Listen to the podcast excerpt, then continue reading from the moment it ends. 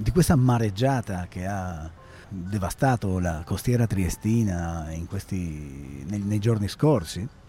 eh, una delle cose che sono più evidenti, ancora più delle onde altissime e dei disastri che hanno provocato sui manufatti, è la reazione, la reazione dei, soprattutto dei politici che si sono sentiti in dovere di intervenire completamente a sproposito, Intanto eh, hanno considerato questo fenomeno come una sorta di evento, come un qualcosa di inaspettato e di irripetibile, che appunto necessitava quindi della, della classica dinamica emergenziale nella, nella risposta. No? E invece purtroppo sappiamo che fenomeni naturali di questo tipo stanno diventando sempre più frequenti a causa del surriscaldamento globale e sempre più violenti anche oltre che frequenti. Quindi purtroppo sarà qualcosa con cui dovremo comunque fare i conti molto spesso nel futuro prossimo. La prima cosa che colpisce è che nelle parole dei nostri amministratori pubblici non figura mai l'espressione emergenza climatica, crisi climatica, surriscaldamento globale. Questo elemento qua, questa cosa qui non esiste e di conseguenza poi anche quando si pensano, quando loro pensano a delle possibili diciamo, soluzioni per fronteggiare questo disastro, a cosa pensano? A nuovo cemento, a edificare, a costruire parcheggi, è una delle ultime trovate del nostro sindaco di piazza, quindi sì, la costa triestina è stata danneggiata in misura molto pesante dalla, dalla mareggiata,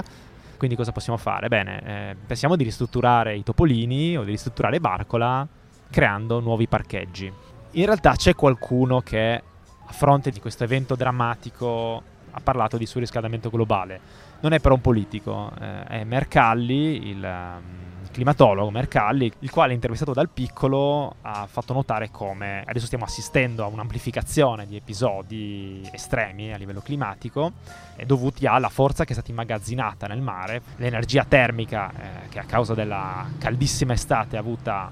fino a qualche settimana fa, perché insomma fino a qualche settimana fa le temperature erano veramente ancora estive, eh, che ha fatto sì che nel mare si immagazzinasse l'energia che poi viene restituita con gli interessi in questo modo.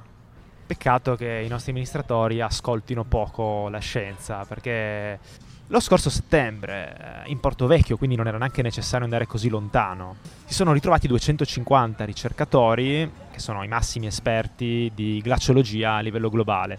Ebbene, loro hanno lanciato questo allarme, hanno detto che continuando a usare i combustibili fossili nel modo attuale eh, porterà a innalzare il livello del mare di 2 o 3 metri nel corso della vita dei bambini nati in questi anni. Gli ultimi arrivati, diciamo così, a Trieste, nel corso della loro vita vedranno una Trieste in cui il mare è salito di 2-3 metri. Nel corso della loro vita, non in un futuro remoto. Eh, quindi questi politici forse dovrebbero cercare di pensare più che a, ma di rilanciare il turismo in questo modo così vecchio, dovrebbero interrogarsi su come cercare di, se non mitigare, almeno fronteggiare una nuova normalità cui stiamo andando drammaticamente incontro.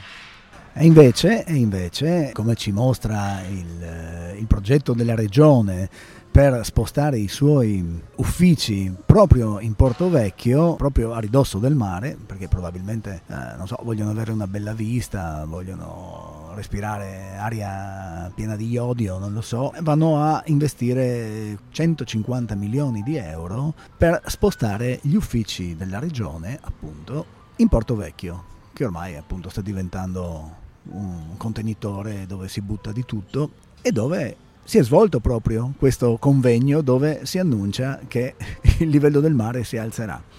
Quindi noi consigliamo spassionatamente a tutti quelli che lavoreranno in regione fra qualche anno di munirsi di eh, galosce più alte, quelle da pesca, per, quando andranno a lavorare.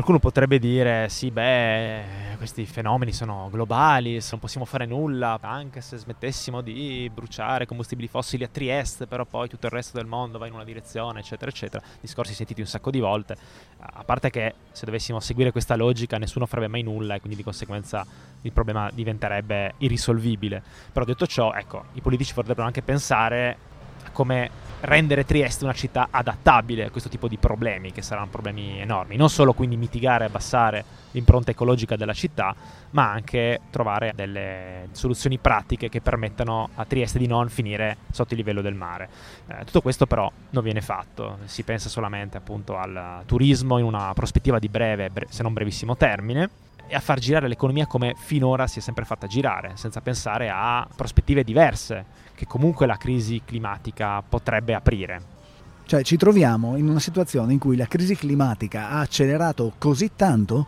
proprio perché il nostro modello prevede di anteporre il business, gli affari la circolazione di denaro alla salvaguardia del territorio, alla salvaguardia eh, del benessere delle persone e degli spazi che abitiamo. E questo lo si vede anche nelle eh, parole che hanno detto i nostri rappresentanti politici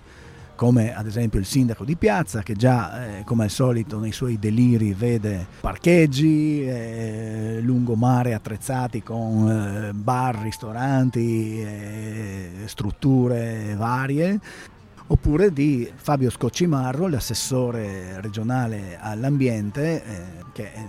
già dovrebbe essere un ossimoro Scoccimarro e ambiente perché quest'uomo eh, vive vendendo motociclette, eh, motori a scoppio, quindi è una cosa eh, così, ma sappiamo che non, è, non sono criteri di competenza o passione che animano eh, le nomine degli assessori e degli uomini politici, ma nella sua visione la barcola del futuro potrebbe prevedere anche lettini a pagamento altri parcheggi, cose che con la tutela dell'ambiente non c'entrano per niente. A Muggia invece eh, il sindaco Polidori ha annunciato che verranno installate delle barriere antimareggiata, così sono state definite,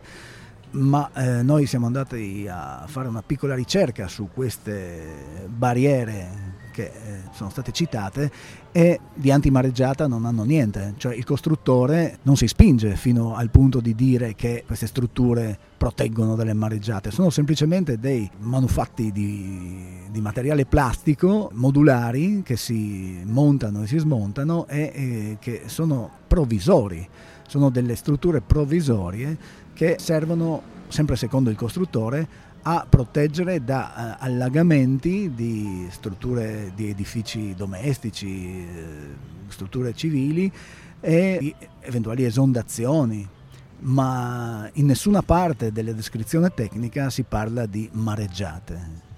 E comunque si parla di soluzioni temporanee di fronte a un livello del mare alto di 2-3 metri più rispetto all'attuale possono fare ben poco. Però qualcosa faranno a chi incasserà i 50.000 euro che sono stati previsti per l'acquisto di questi pezzi di plastica.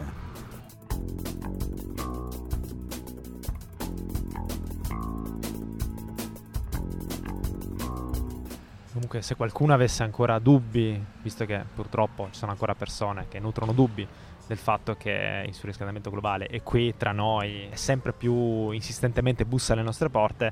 possiamo già solo osservare le temperature registrate all'osservatorio di Borgo Grotta Gigante sul Carso costiero, dove eh, l'ottobre 2023 è stato il più caldo della serie esistente che ha inizio per quanto riguarda quell'osservatorio specifico nel 1967 la temperatura registrata ha superato la media storica di 3 gradi e mezzo per quanto riguarda la media dal 71 al 2000. Se non bastasse questo dato, c'è anche quello del, dell'Agenzia Spaziale Europea con il progetto Copernicus che eh, comunica che il 2023 eh, quasi certamente sarà l'anno mai, ca- più caldo mai registrato. A livello globale. E quindi dal canale di Ponte Rosso vi saluta eh, il podcast El Canal, eh, il podcast di Trieste. Storie della città raccontate da Stefano Thieri e Livio Cerneca.